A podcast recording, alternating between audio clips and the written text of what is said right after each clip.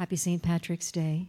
Um, I'm wearing these colors, uh, I mean, for the day, but also Oakcrest colors are green and white every day. So um, every day is St. Patrick's Day here. Um, no, my name is Mary Ortiz. I'm the head of school, um, and it's a great pleasure to welcome you all to the fourth annual O'Donovan Humanities Lecture. Uh, before inviting Lisa Kenna up here to introduce our speaker, I want to give you some background on the inspiration behind the evening. Uh, we seek two ends with this annual lecture. The first is to honor great teachers, and the second is to uphold the importance of the humanities. Uh, Pope Benedict, Pope Emeritus Benedict, addressed young professors from universities in Spain during World Youth Day in Madrid in 2011. And he said, Young people need authentic teachers, persons open to the fullness of truth in various branches of knowledge, persons who listen to and experience in their own hearts the interdisciplinary dialogue, persons who, above all, are convinced of our human capacity to advance along the path of truth. The lofty aspiration to seek truth is the most precious gift you can give to your students, personally and by example. And he went on Never lose that enthusiasm and concern for truth. Always remember that teaching is not just about communicating content, but about forming young people. You need to understand and love them, to awaken their innate thirst for truth and their yearning for transcendence. Be for them a source of encouragement and strength. I love this encouraging call, and I see it as bringing the two goals of the lecture together very beautifully. Both this kind of teacher and the humanities well taught form a person to embrace the full measure of what it means to be human. And that's also quoting Pope Benedict. Pat O'Donovan is the inspiration behind the evening, evening because she spent many years bringing these lofty aspirations to life. She joined us from Boston, where she lives, for the first O'Donovan lecture back in 2014. I told her when I picked her up at the airport for that occasion that a few people, a bit shyly, had asked if the lecture was a memorial lecture. And she loved that. If you know Pat, she got a great kick out of that and said, more or less, at eight, I'm 80 years old, but I'm alive and kicking.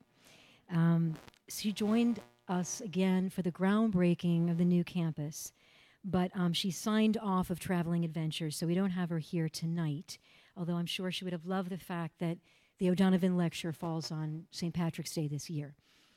She was the first headmistress of Oakcrest from the day the school opened with 22 students in 1976. She served in that role for two brief years, very happily. She was eager to be back in the classroom full time because she was first and foremost a teacher.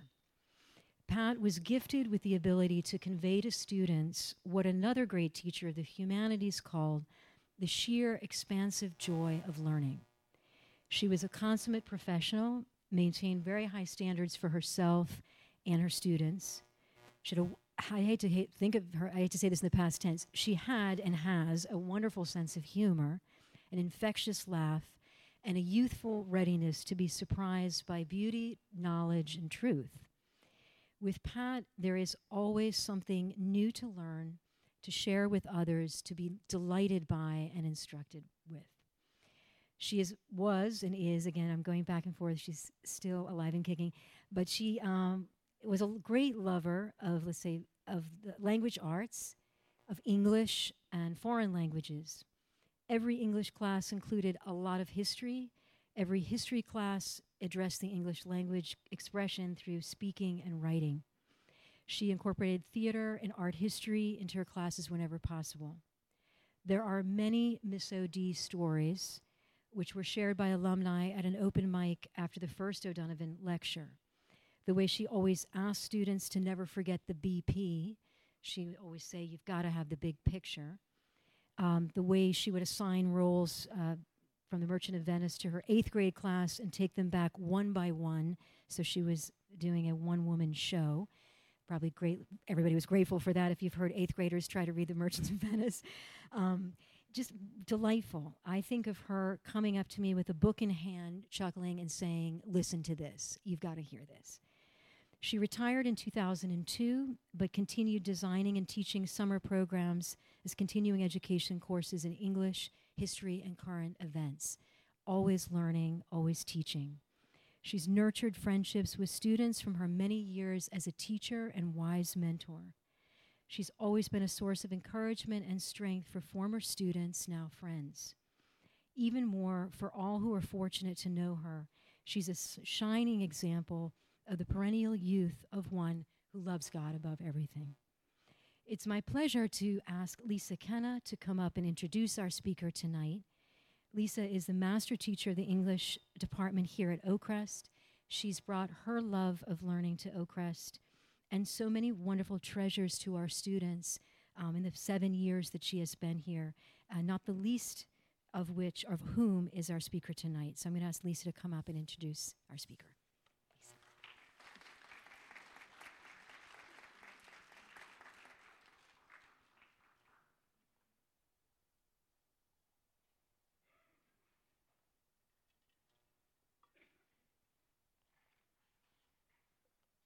Evening. Welcome to Oakcrest. What a great blessing to have Dr. Glenn Arbery at Oakcrest this evening on the feast of St. Patrick's Day. I am Irish. um, however, his visit really began yesterday when we were privileged to have him as the leader of a deeply engaging Oakcrest faculty and staff discussion. Thank you.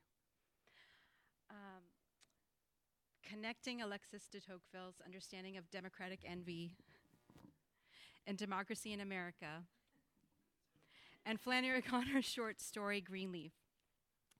In our lively seminar, we wrestled with O'Connor and her vivid imagery with its layers of meaning. As Dr. Glenn's student for many years at Thomas More College, University of Dallas, and the Dallas Institute Teachers Academy, our discussion reminded me once again what it means to be a student of Dr. Glenn Arbery. Dr. Glenn Arbery is not only a beloved mentor, poet, author, and literary scholar, he is also a loving husband, a dedicated father of eight children, seven girls, making Dr. Glenn feel very at home while at Oakcrest, and a doting grandparent of 16 and more coming along. He is an accomplished writer where he has published and lectured on some of the greatest authors, including Homer, Dante, Shakespeare, Faulkner, O'Connor, and Dostoevsky. In 2015, he published his first novel, Bearings and Distances. Recently, this was just a few weeks ago, Joseph Pearce reviewed the novel in an article entitled A Fictional Path to Understanding the Mystery of Suffering and notes the influence of Flannery O'Connor and Sophocles, saying the novel is, or the, saying the novel succeeds sublimely. He is also the author of Why Literature Matters and the editor of The Tragic Abyss and The Southern Critics. Professor Glenn Arbery has taught literature at the University of St. Thomas in Houston, Thomas More College of Liberal Arts, the Dallas Institute of Humanities and Culture, and the University of Dallas.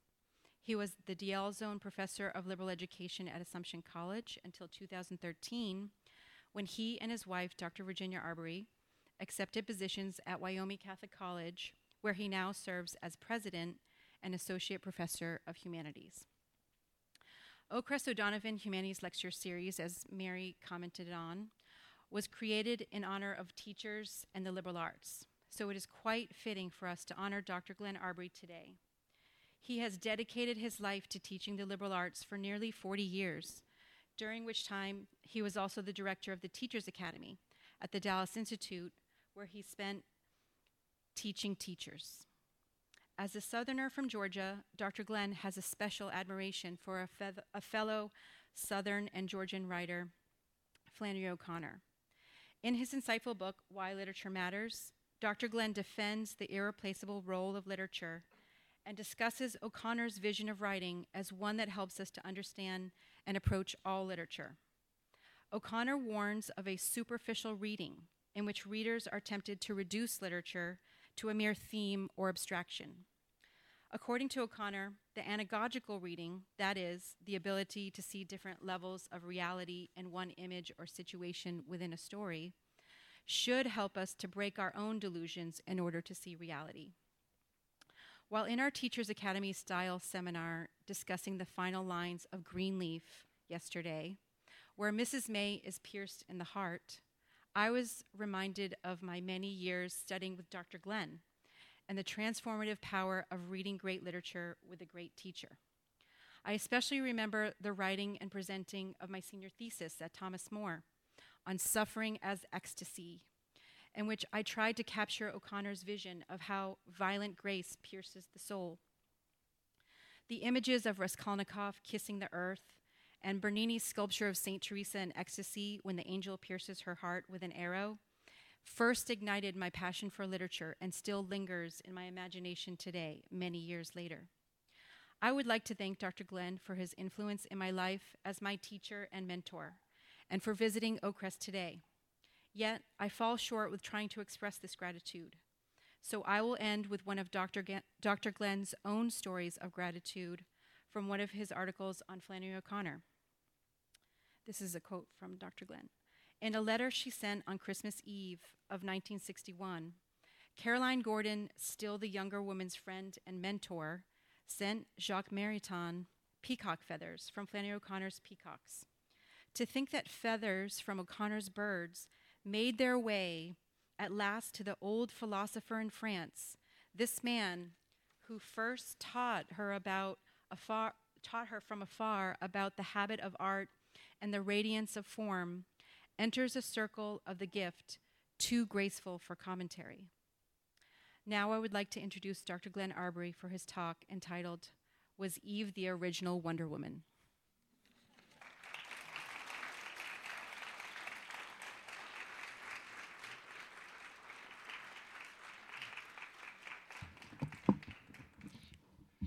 Get this situated right to start with. Thank you so much, Lisa, and thank you all. It's a great pleasure for me to be here at Oakcrest again. As, as Lisa said, I was here back in October when I talked about Homer to, to some of the students. And um, giving this O'Donovan Humanities lecture is a particularly great honor, and I'm, I'm just um, thrilled to be able to do it. The hospitality I've met here has just been overwhelming. Um, it's just beautiful. Um, Mary Ortiz and Cecilia Marquez all of you on the faculty, and Mike Barbic. Where's Mike? I'm gonna I'm gonna pick on Mike. Mike's helped with all the arrangements, and of course Lisa. Um, Lisa has been our student and friend since the 1980s. Um, and the best thing I can say about you, Lisa, is that you have the same passion for teaching that Dr. Louise Cowan, our mentor, had, and I can't think of a greater compliment than that. Um, I think that Oakcrest and what you're doing here at Oak Crest should give everybody involved a sense of great hope about the gracious and growing faith, you know, even in the in the circumstances that I think all of us recognize we face in our culture today. I'm going to be talking about Eve tonight. And when I consider what's led me to the story of Eve, um, I think you already have some hints. Um, before our son was born, our priest at St. Patrick's Church up in Nashua, New Hampshire, Monsignor McDonough, used to catch me coming out of church with the six daughters I had at the time. And he would put his merry Irish hand on my shoulder and say, to, for the benefit of everybody close by. Glenn, blessed art thou among women. Mike, I think you must get that occasionally yourself, right? Um, so God rest Monsignor McDonough on this St. Patrick's Day. I have been blessed with and among women, as you've already heard. We had another daughter after that string of six was broken by our one son. Um, yesterday, uh, as Lisa's already hinted, you know, when I had that session with the faculty here, it really did feel like kind of being back at home, you know, at our dinner table. Um, the proportions were the same at any at any rate, right? Um, but I've also been blessed to have all my life uh, have been around women of great authority and uh, grace. Um, not only women who have been like that, but who have had exceptionally long lives. Uh, my stern but very loving maternal grandmother lived to be 102. My mother, who had the same gracious southern bearing, lived to be 101. And Louise Cowan, who was our great teacher and mentor and friend, uh, died in 2015, a month before her 99th birthday. My wife, Virginia, and I have been married for almost 40 years, and anyone who knows her knows her great strength and substance. Not too long ago, I met a man, this is down in Phoenix, who told me that Virginia, many years ago, had helped him when he took her to lunch because uh, he needed her advice. He confided to her that he didn't understand women. And this was suddenly a problem because he had fallen in love with one. if he had told me he didn't understand women, I would have said, which women? Or, or more to the point, which one? How do you understand or not understand women per se? When my daughters were born, it was a shock to find out how different each one was from the others. Lucia was not John. Anybody who, anybody who knows my daughters will, uh, anyway. Uh, Ruth was not Lucia, and we kept up this experiment for quite a while. But my experience of women per se, even in the limited range of my own family, has been full of, shall we say, challenging variety. Nevertheless, I'm very glad that my wife, from her superior perspective of actually being a woman was successful in explaining women to that young man. He holds her indirectly responsible for his marriage and his children. What did she say?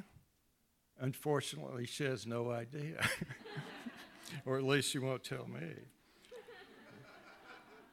My, my own hard earned perspective on the impossibility of talking about women per se makes it all the more paradoxical that tonight I want to talk about Eve, the essential feminine, the first woman who contains in herself and all her splendor and vulnerability the whole opportunity and danger of human freedom.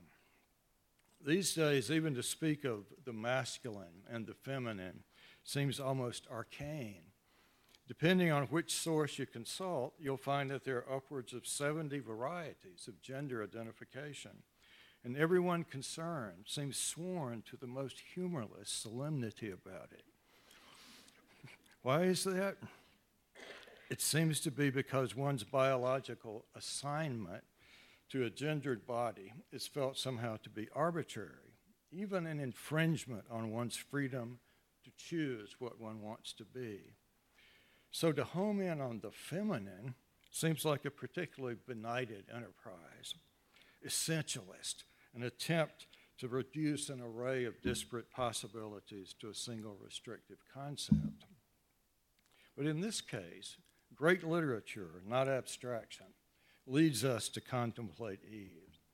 I hope that in imagining her, we can find a way to a different and deeper understanding of freedom by entering what John Crowe Ransom calls the rich contingency of the poetic image. Back in the 1950s, some of you remember this movie, The Three Faces of Eve. Anybody ever see that? I have, I have two people. Okay, good. Three. We're up to four. Can we? like an auctioneer. Um, um, but, you know, this was a movie in which the title character had several characteristic modes that emerged from her multiple personality disorder. There was a, the, the one who was characterized by this meek, cowed submission to her husband. There was this bold and irresponsible one who was promiscuous, and then there was another one, the third one, uh, of great ladylike dignity. Well, at least in the 1950s, Eve was still a central cultural figure. A movie title like All About Eve, remember this one? Bette Davis and Anne Baxter, still meant something, even if the meaning was largely negative. Recently, mention of her is likely to be elegiac, as in Stephen Greenblatt's recent book, The Rise and Fall of Adam and Eve. Or it's likely to be ironic, as in Yuval Harari's book, Sapiens A Brief History of Humankind. Harari has a chapter called A Day in the Life of Adam and Eve, in which he never mentions Eve by name, but he does explain what the tree was all about going to enjoy this. In the savannas and forests that sapiens inhabited, high calorie sweets were extremely rare, and food in general in short supply. A typical forager 30,000 years ago had access to only one type of sweet food ripe fruit. If a Stone Age woman, this would be Eve, right, came across a tree groaning with figs, the most sensible thing to do was to eat as many of them as she could on the spot before the local baboon band picked the tree bare. the instinct to gorge on high calorie food was hardwired into our genes. So there you have it the forbidden fruit. Once good, now bad for your diet, right? It's, it's a sin against fitness which, which now seems to be the requirement for the model woman, who is primarily these days a warrior. You think of Daisy Ridley as Rey, right, in the Star Wars movies, Jennifer Lawrence as Katniss Everdeen in the Hunger Games, and Gal Gadot as Wonder Woman. Like the Amazons of the ancient world, Penthesilea or Hippolyta or Camilla, these are athletic martial artists who don't need men to defend them. They're brave, beautiful, headstrong, fiercely loyal to their friends, and burdened with responsibilities that require great sacrifice. In many ways, they reflect the same superlatives that C.S. Lewis imagines in Perelandra, which I'll be talking about later. But none of them exists in the way that Eve exists. In one of my classes on Paradise Lost earlier this spring, a student sardonically but accurately describe Milton's Eve in terms of her for Adamness. Got that? In other words, the orientation of her whole existence toward her husband, toward Adam. These contemporary heroines lack this forness almost entirely. But what distinguishes the poetically imagined Eve, both in John Milton's superb and tragic depiction of her in Paradise Lost, or in C.S. Lewis's version in the Perelandra trilogy, is that she finds her deepest meaning in exactly this forness, her feminine relation to the masculine nature. And it doesn't in any way undercut her cosmic importance. So let me turn them to Eve. What I find fascinating in the depiction in Milton and Lewis of the first woman is not that she exposes some weakness that leads to all our woe, but that she embodies original beauty and grace. In Milton, she's the crown of creation, actually called for. Do y'all remember? Have y'all, have y'all read Paradise Lost? Think if you have, it's probably been a while uh, for most of us, right? But Adam, and even in the even in the Genesis account, right? Adam calls for the creation of Eve. She's the crown of creation. She's the one in whom Adam recognizes the fulfillment of everything else that exists. Her original excellence, I want to say, requires the kind of imagination that first conceived of the presence and power of the Greek goddesses. For example, I think of Achilles at the beginning of the Iliad. Agamemnon has just infuriated him. He's pulling out his sword to attack, to attack Agamemnon when suddenly Athena descends, takes him by the hair, turns him around, and there's Achilles staring into the terrible eyes shining as, as the poem has it. To imagine Eve, we need to picture the wisdom of Athena, but also the queenly majesty of Hera, the effortless allure of Aphrodite, and the wild virginal beauty of Artemis. Hers is a feminine power and loveliness that serenely exists in itself, but also thrives and becomes most what it is with respect to God and her complement in the masculine. Imagination itself has to be amplified and clarified and deepened, even to be able to approach the unfallen Eve. And without imagining her, how can we begin to say we can understand who she is? Why not Mary instead of Eve? Indeed, I'll end with Mary. But to appreciate the new Eve rightly, we need to reimagine Eve when she was new herself. First, through John Milton's Paradise Lost. The contemporary literary historian Stephen Greenblatt, whom I mentioned earlier, Stephen Greenblatt is almost equally readable and irritating. anyway, uh, Greenblatt traces depictions of Eve over several millennia and finds her supreme realization in this poem, which lives because of Milton's depiction of Adam and Eve. As Greenblatt puts it, they possess an insistent, undeniable, literal human presence. First published in 1667, Paradise Lost expands chapters 2 and 3 of Genesis into a classical epic. Milton begins the poem. So he takes these two chapters, right, where the account of Adam and Eve is, is fairly minimal and sort of skeletal, and expands it over the course of you know 12 books of majestic iambic pentameter into this, into this classical epic. He begins the poem, if you remember, by uh, showing Satan waking in hell. He's, he and the other rebel angels are, have just been defeated by the forces of heaven driven out of heaven, and they've been lying for nine days in this burning lake in hell.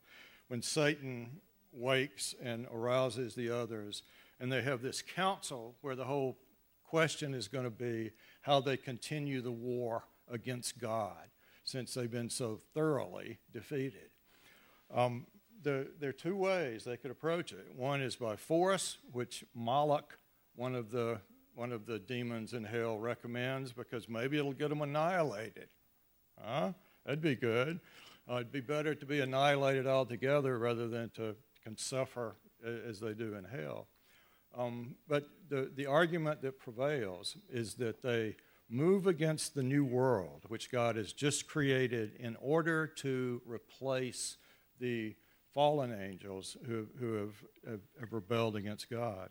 It will be uncommon revenge on the part of these devils if they can take God's new darlings who are, who are freshly created and spoil this fresh paradise that God has made in Eden.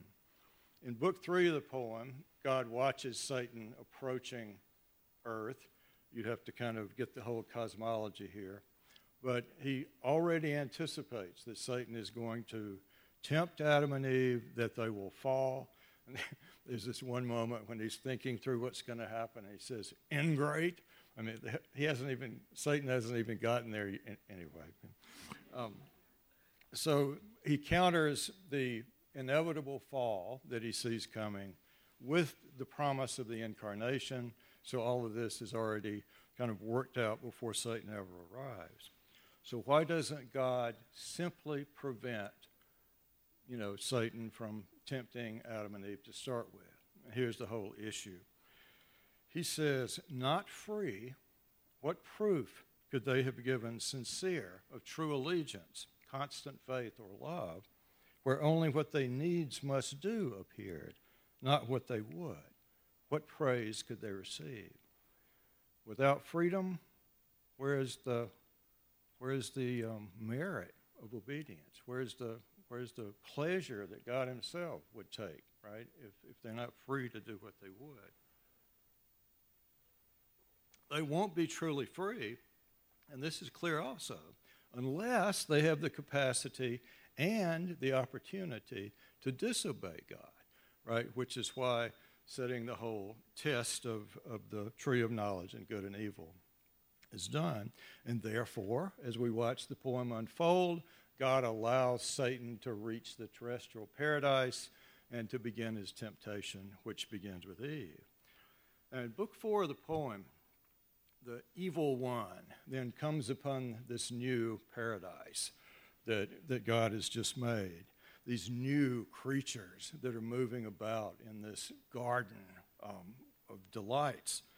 Satan bringing all of hell with him in himself disguises himself as a cormorant and preys. I mean, he just sort of spies on what's going on inside, inside the walls of paradise. And it's here that he gets his first glimpse of Adam and Eve. So here's Milton. What Satan sees two of far nobler shape, erect and tall, godlike erect, with native honor clad in naked majesty, seemed lords of all and worthy seemed, for in their looks divine the image of their glorious Maker shone.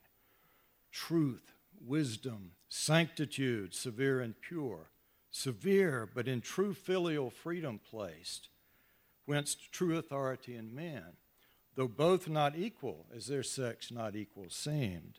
For contemplation he, and valor formed, for softness she, and sweet attractive grace he for God only, she for God in him. Anybody bristling out there?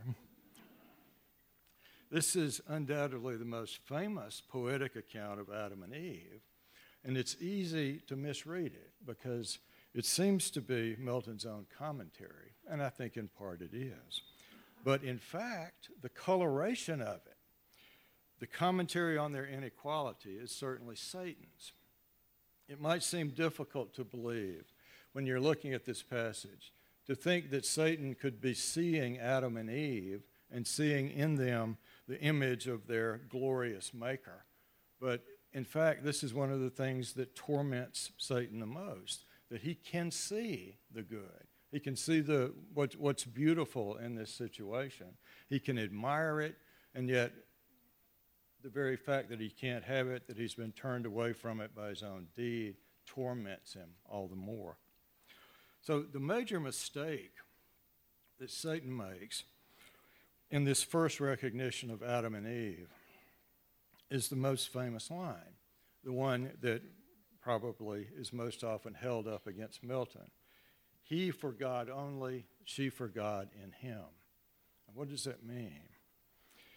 Both man and woman, woman are described in terms of their forness, right? She is, he's for God, she is for God in him.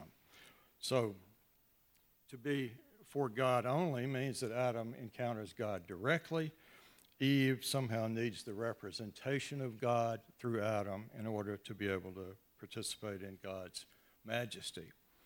Satan sees that Adam's fair, large front and eye sublime, that is his forehead and his eye, declared absolute rule. But it's their hair, interestingly, that gets Satan's attention. Don't ask me why. All right. Adam's, those of you who know the uh, Homeric poems remember that in the Odyssey, Odysseus is always being washed ashore somewhere, and Athena comes to him and, and gives him a kind of makeover. You know, he's, he's all crusted with salt. This, this is a scene that we'll kind of see echoed in C.S. Lewis.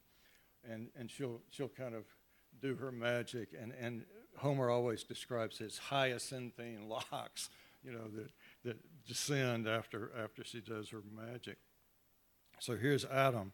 Hyacinthine locks, round from his parted forelock, manly hung, clustering, but not beneath his shoulders broad. Okay, you know.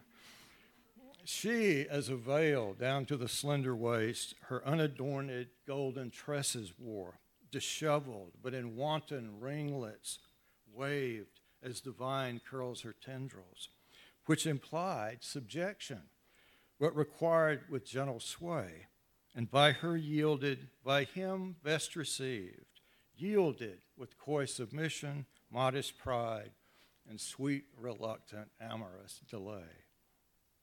So let me dwell a little on Eve. Satan reads her hair as the key to her whole character. Her disheveled golden tresses are more beautiful than Adam's locks, but everything about them implies an abundance so great as to be unruly. Like the garden itself that Adam and Eve must tend daily, hers is a bounty that needs direction, a subjection that she yields, but yields as slowly as a vine being trained to accept guidance and support. What Satan can't anticipate from this first overview is the extent of Adam's for evenness. I know these phrases are awkward, but you see what I'm getting at?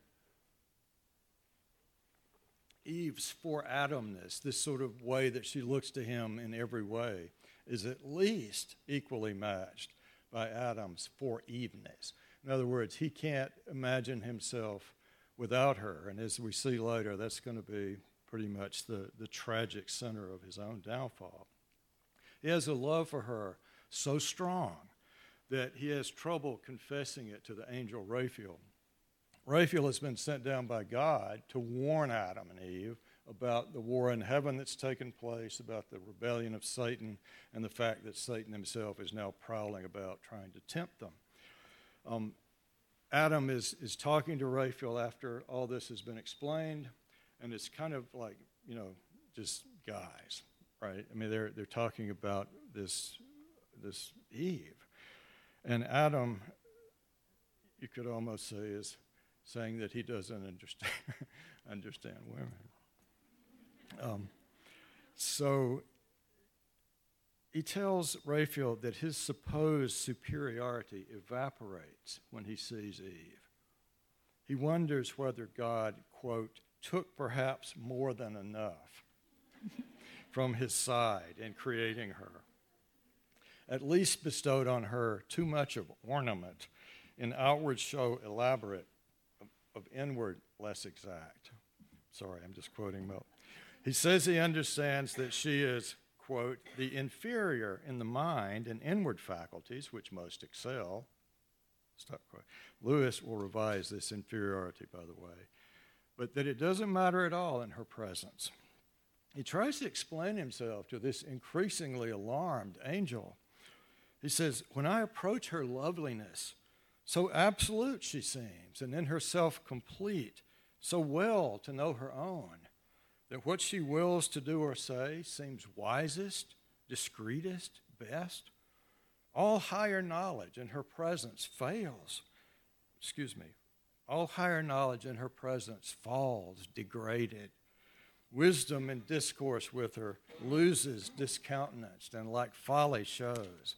Authority and reason on her wait as one intended first, not after made occasionally.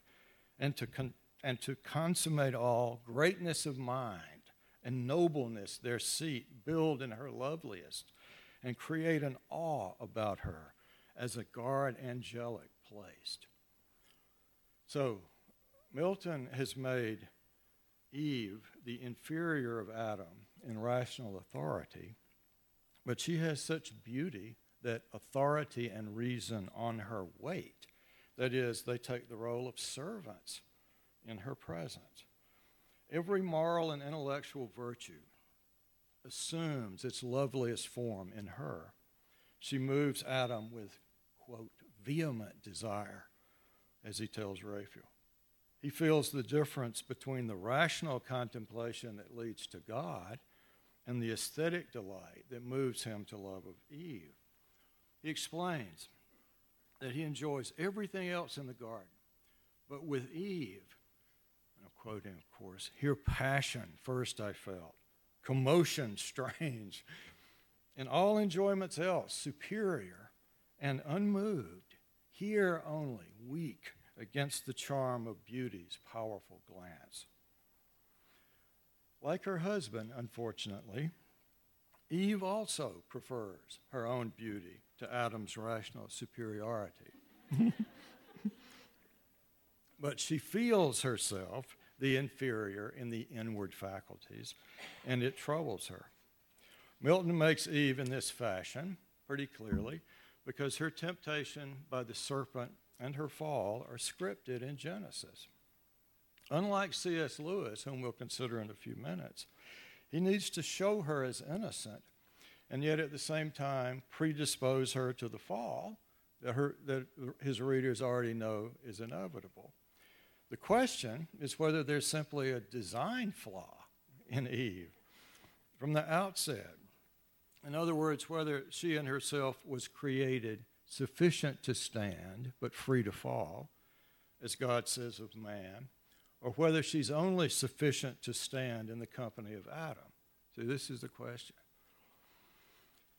Eve has extraordinary beauty and great dignity, sanctitude, severe and pure, and her intelligence is by no means deficient, as Milton emphasizes repeatedly. There's nothing wrong with her mind. It's just, I mean, Adam's kind of a physicist or something.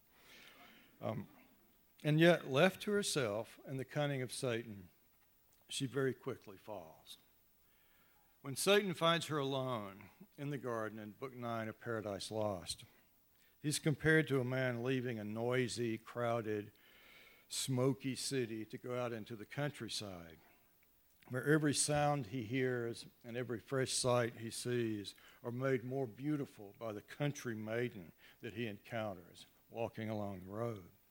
Now, this is Milton's brilliant perspective.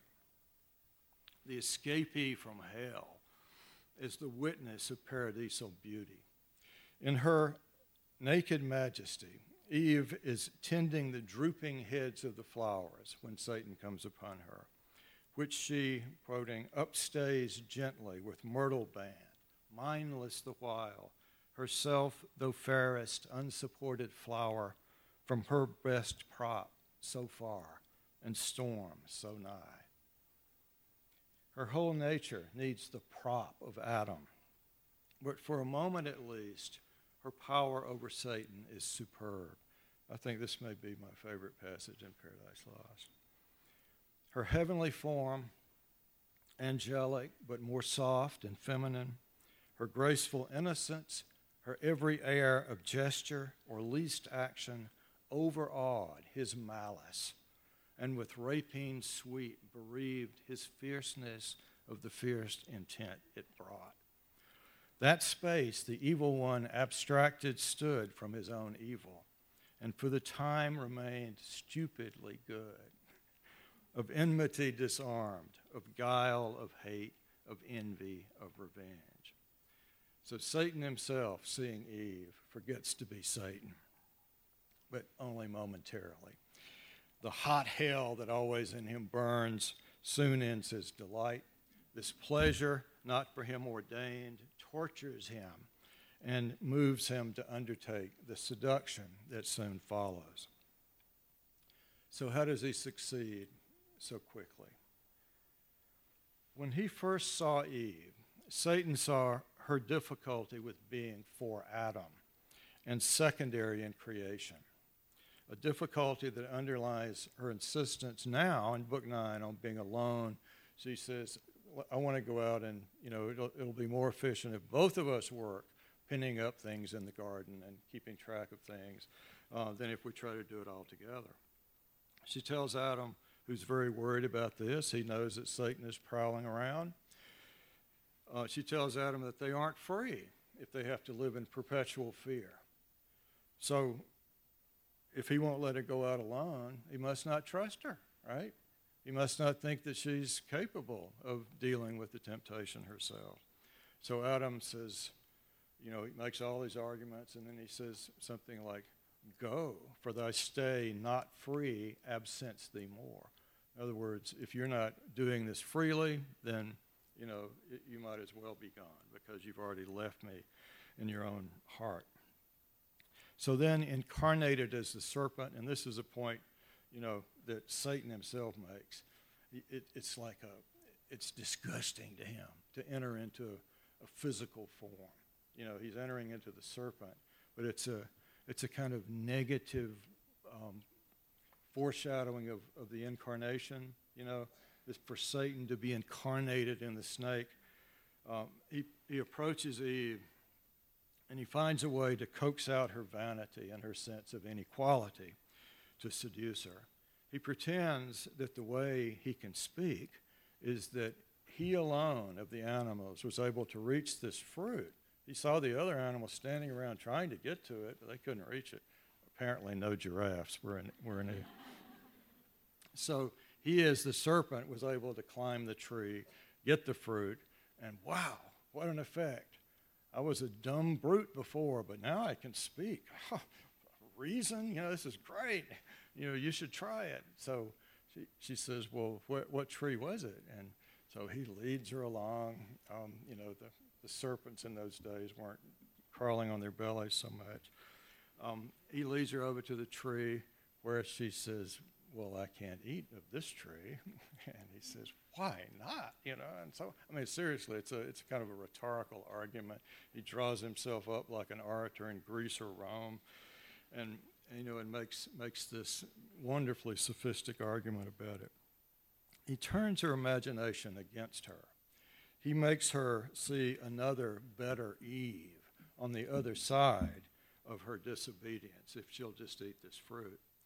Look what happened to him, right? By analogy, what would she be if she ate the apple, right? She would be translated upward into a god.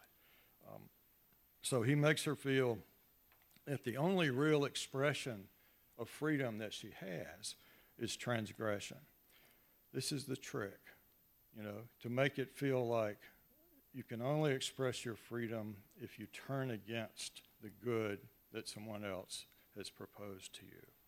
That is, to reject the givenness of what she is and what she has, and to choose for herself what she will be. Convinced, she plucks, she eats. After Adam sins, excuse me, after Eve sins, obviously Adam tragically follows her. Certain my resolution is to die, he says, almost as soon as he sees what she's done. He instantly prefers Eve to God. Not even a, it's not even a contest. Because Eve embodies beatitude for him. She was made for him. It's almost as though the good which God is is for every creature, whereas Eve is just for him. So he instantly chooses her. Now, his for Eveness in this regard clearly exceeds her for Adamness, if you see what I mean if she were really for Adam, would she have done what she did? She was acting for Eve, and so is Adam, right? He's acting for Eve and what he does in eating the apple after her. But that very fact tells us how superb she is, how much she points toward an Eve without sin, one who experiences her freedom not as self choice, but as the opportunity to give herself without reserve. My wife asked me recently why I thought that C.S. Lewis had sort of rewritten Eve in Perelandra. And I think it's because he wants to enable us to reimagine this essential feminine differently as the source of all that's most full of grace. Eve has been the center of misogyny in the West. Any of you know Chaucer's Wife of Bath? Uh, the wife of Bath, in her prologue to her tale in the Canterbury Tales, you know, goes through all the husbands that she's had. She's had five, like the woman at the well. And, you know, the last one would used, used to read to her out of all the books telling what was wrong with women until she finally hit him in the head with the book. But in any case, um, C.S. Lewis, I think, wants to help remedy this misogyny, among other things. He was a great reader of Milton. In fact, some of you may know that one of the great classics on Paradise Lost was by C.S. Lewis. It's called Preface to Paradise Lost. But it's also the case that, that um, C.S. Lewis's Perelandra trilogy centers on something like a Paradise Lost story, except it's not lost in, in the central volume of, of that trilogy he presents an Eve who lives on a world as yet free and unfallen. And it's not textually scripted to fall, which also makes it a major difference from, from Milton's work. In the Perelandra trilogy, which falls into a genre that you might call spiritual science fiction. It's not fantasy. It's not real science fiction in the sense, you know, that, you know, who Isaac Asimov or somebody is. Um, but it's really a spiritual story that's kind of set in science fiction context. And in the first volume of it, um, there are three volumes Out of the Silent Planet, Perelandra, and the last one, That Hideous Strength. First one set on Mars, second one on Venus, and the third one back on Earth. In the first one, Out of the Silent Planet, the protagonist, Dr. Elwin Ransom, is kidnapped from his home in England by these two, you know, scientifically brilliant guys uh, who get him to Mars and, and think they're going to sacrifice him to the locals until it turns out the locals are not the kind of locals that they thought. Um, and in fact, what Ransom discovers is that there's this spiritual war that's going on in the mid 20th century between two great forces. One is the, represented by Weston, this scientist who kidnaps Ransom. And I guess you could characterize it as scientific, technological, demonic, something like that. Um, whereas Ransom, and, and, you know, associated with Nazism, with communism, you know, everything that kind of denies the spiritual nature of the human person and wants to substitute a purely materialistic understanding. Opposed to that is this poetic, mythological, spiritual force that's represented by Ransom in harmony with God and with the angels who are called Eldila in, in this trilogy. Ransom successfully averts the disaster on Mars and returns to Earth, which is called the silent planet because the angel in charge of our planet is, is the fallen angel. And, and our planet, you know, is, is the one that's silent among the harmonies of all the others. Um, but it's also the one where God Himself took human form, and this becomes central to the whole way the rest of the trilogy works. In the second volume of the trilogy, Ransom is sent to Venus by these angels, these Eldila, in a coffin like pod. Lewis doesn't spend much time describing the science of it. You know, it's kind of, you know, a pod thing. Um, and when he gets to Venus, he discovers that his task is to prevent the fall from being repeated there. His Eve on Venus is named Tinidril, but for most of the novel, before he knows her name, she's simply called the Green Lady, this figure of athletic youth, extraordinary beauty, and complete absence of self conscious shame she's always in communion with Maleldil, who is the Son of God. It's the, the kind of name of Christ that, that's presented in the novel. Much of the action of this second novel is Ransom's attempt, attempt to prevent Satan himself, who has incarnated himself in the body of Weston, the same guy we met in the previous novel, right?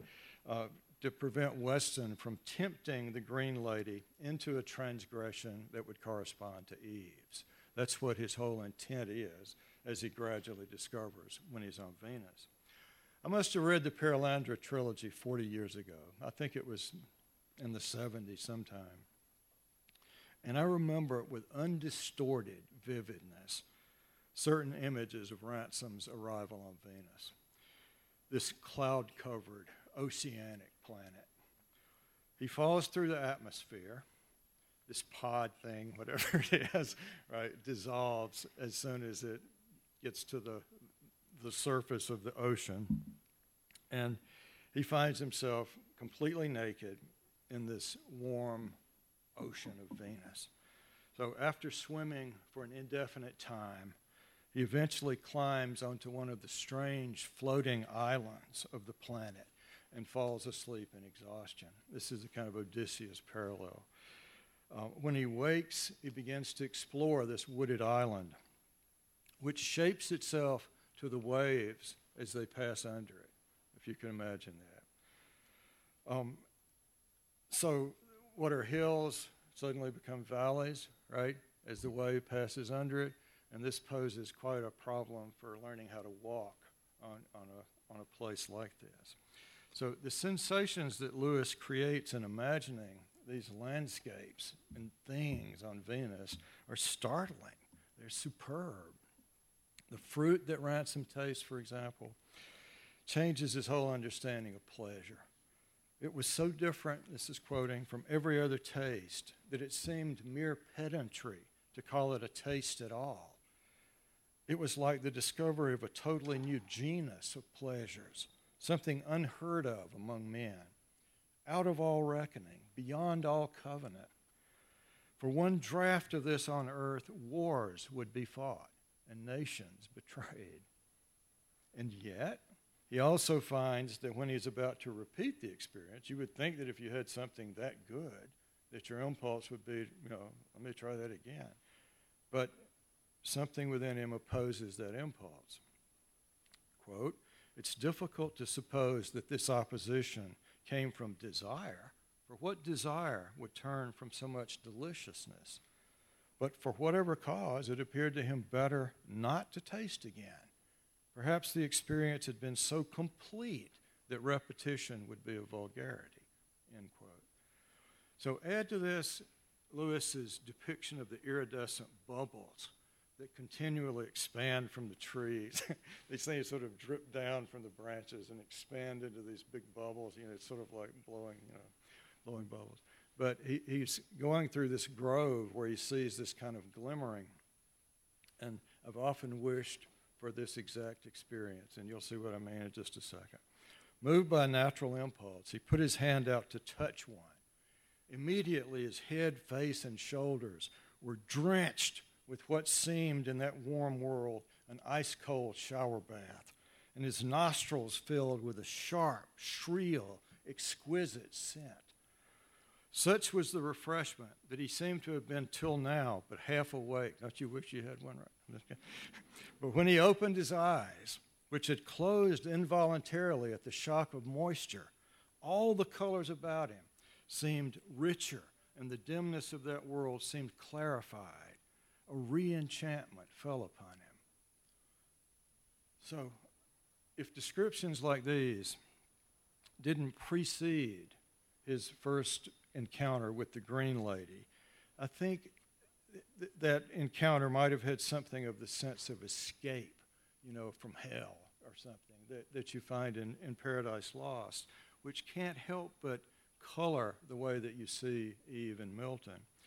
But here instead we have this cleansing, this enhancement of perception, this re enchantment that heightens pleasure. You, have to imagine a, pleasure more intense than anything you've experienced, yet also this moderation of desire, right? Both of them somehow happening at the same time.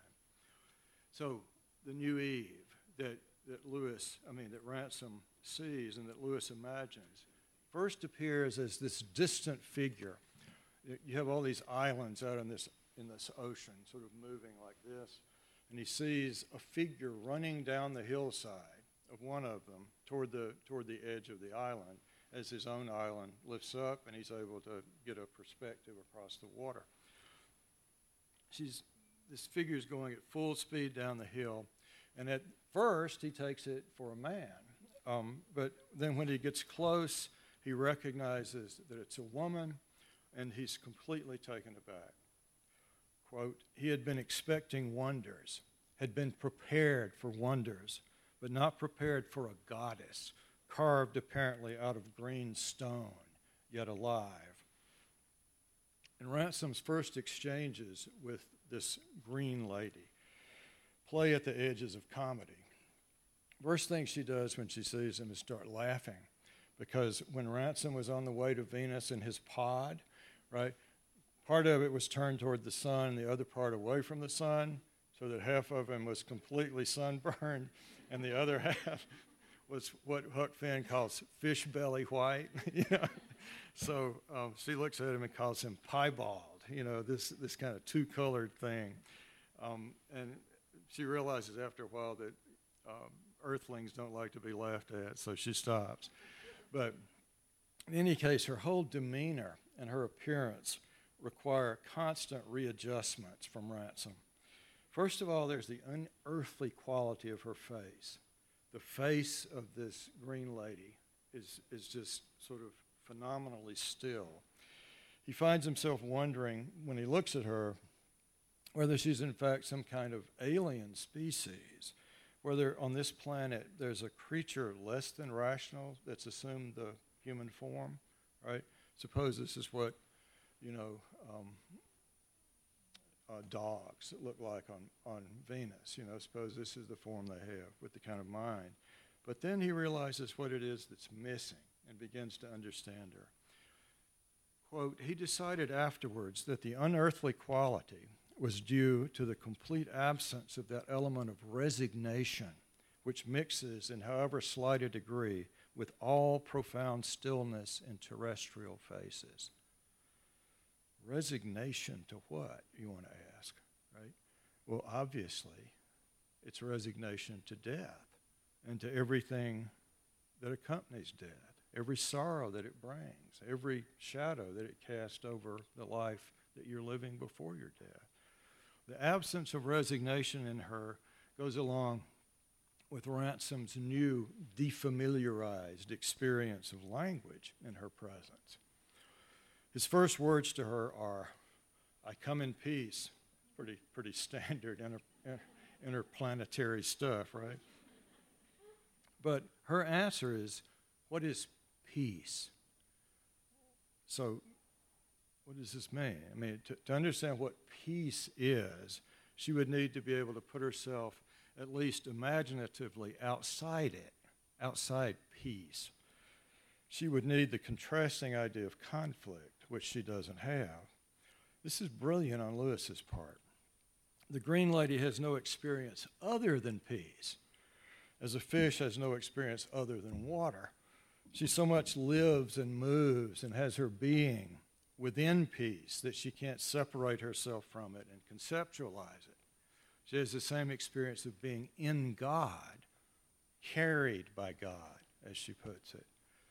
She's so beautiful that Ransom can hardly look at her. But it's not her physical beauty that so dominates the description as it is the sense of this fresh mind, poetic and lovely. The things that he says make her older. She says, You've made me older. He doesn't know what she means, but it's as though her youth the youthfulness of her perceptions is constantly being made, changed a little by what he says.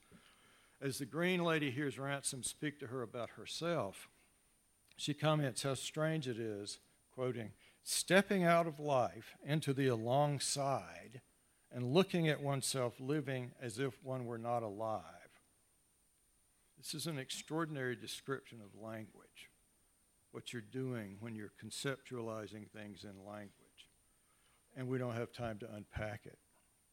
Ransom also makes her see the difference between what she expects or hopes for and what she actually has. For example, when, when she was running down that hillside, first time he saw her, right? She was running down toward the edge of the island because she thought that she was going to see the king, her counterpart, you know, who's later named as Tor. But, you know, this is, this is the king who is the Adam to her Eve. And Ransom points out that she expected to see him and that she was disappointed when she didn't see him.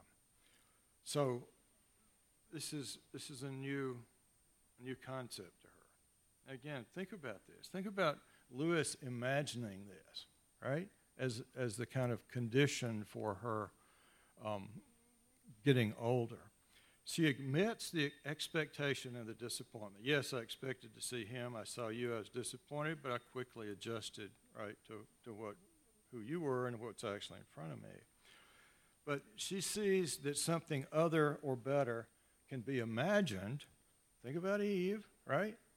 She sees that something other or better than what, what's in front of her can be imagined. And it, it, you know, it might be preferable to what's immediately present. So here we're back to Satan's temptation of Eve, and also back to this crucial matter of freedom. In Genesis and Paradise Lost, the serpent tempts Eve to try to be something else that she cannot yet grasp. this new Eve, right? This, this better Eve that she's going to get by eating the apple. The serpent makes her think she'll become this thing on the other side of what's forbidden. Oh, if she'll only break through, she'll only transgress, then she'll be able to reach that better self that, that's being denied her now. A new kind of being is held out to Eve as a tantalizing promise You shall be as gods. And she seeks to realize this new self through disobedience by rejecting the present good that she has. You see what I mean? She rejects the present good of Eden, of Adam, of all that she has, in order to choose this better self that she thinks she can reach, the one that will be won't be inferior, the one that'll be equal to Adam or even better than Adam. You know, she can reach that if only she takes the fruit. For the green lady, by contrast, the very possibility of an imaginary good, in contrast to the one already present, has a very different effect. It leads to this magnificent recognition of her own freedom. This, O piebald, is the glory and wonder you have made me see, that it is I, I myself, who turn from the good expected, that is, you know, the husband she expected to see, to the given good, which is ransom himself. Out of my own heart I do it. One can conceive a heart which did not, which clung to the good it had first thought of, and turned the good which was given it into no good. So Ransom says a little sourly that he doesn't see what's so glorious about it. But then she answers, I thought that I was carried in the will of him I love, but now I see that I walk with it. It is delight with terror in it, one's own self to be walking from one good to another, walking beside him.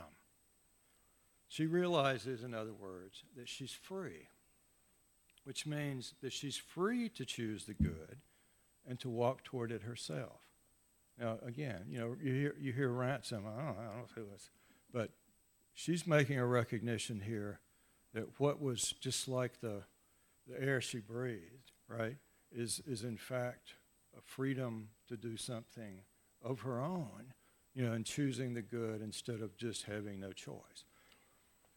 So, this is freedom as the ability to do what one ought, the freedom to affirm the given good, not to assert the priority of self over all else, and not to transgress.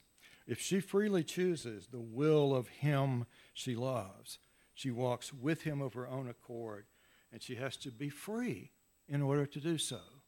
I hope you see what I mean here. If she's not free to do the will of him she loves, out of her own desire to do it, then th- there's no, you know, there's, there's no merit in that. Again, as God says of Adam and Eve, not free, what proof could they have given sincere of true allegiance? So the freedom that the Green Lady celebrates is the crucial recognition, it seems to me, that Milton's Eve never has, and that many of our contemporaries cannot imagine. What's so compelling about Lewis's Eve is the coexistence of all her qualities beauty, humor, lightness, speed of mind and body. She's even a rock climber. She's, they're going up the, on the fixed land, they're climbing these cliffs, and she just scampers up it before ransom can even begin. And it reminds me of our um, women students at Wyoming Catholic College, I have to say. Um, you know, the, the rock climbers among them are pretty startling. Um, she exists this Eve in constant, prayerful attention to what God tells her. And above all, she exhibits the majesty of the essential feminine.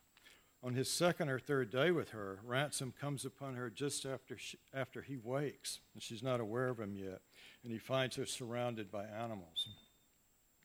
It was the first time, I'm quoting, the first time he had looked steadily at her, himself unobserved, and she seemed more strange to him than before. There was no category in the terrestrial mind which would fit her. Opposites met in her and were fused in a fashion for which we have no images. One way of putting it would be to say that neither our sacred nor our profane art could make her portrait. Beautiful, naked, shameless, young, she was obviously a goddess. But then the face, the face so calm that it escaped insipidity by the very concentration of its mildness. The face that was like the sudden coldness and stillness of a church when we enter it from a hot street that made her a Madonna. The alert inner silence which looked out from those eyes overawed him.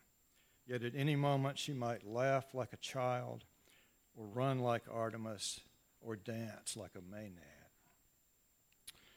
The other splendors of this new Eve, who opens Ransom's mind far more than he opens hers, are too numerous to name. And they come into perfect focus only at the end of the novel, when Tinidril is reunited with Tor the king, feminine with masculine, and we see how in their complementarity they exist for each other, but also in ways that are independent and splendid in themselves. This green lady seems to me Lewis's attempt not only to revise Milton and reimagine Eve, but also to prepare his readers for an adequate understanding of Mary, the genuine new Eve, who most embodies the essential feminine in its forness toward the masculine of God. Midway through George Bernanos' novel, Diary of a Country Priest, the old priest advises the younger one to keep his devotion to Mary, quoting, For she was born without sin. In what amazing isolation! A pool so clear, so pure, that even her own image, created only for the sacred joy of the Father, was not to be reflected. The eyes of Our Lady are the only real child eyes that have ever been raised to our shame and sorrow. They are eyes of gentle pity, wondering sadness, and with something more in them, never yet known or expressed, something which makes her younger than sin, younger than the race from which she sprang. And though a mother by grace, mother of all grace, our little youngest sister. So Bernanos. So imagining Eve, fallen and unfallen, gives us at least a hint of what expression, what that expression in the eyes of Our Lady might be. Certainly it is not resignation, because she is younger than sin, a description we would need to ponder. It's something like the alert inner silence which looks out from the eyes of Lewis's Green Lady. And certainly her expression must tell us something about the perfect freedom out of which Our Lady said, Fiat mihi, and gave herself to the purposes of God. Be it done to me according to thy word. May this youngest sister of ours be the model of the young women at Oakcrest and may she be the guide of all those who help this school do its great work in the world.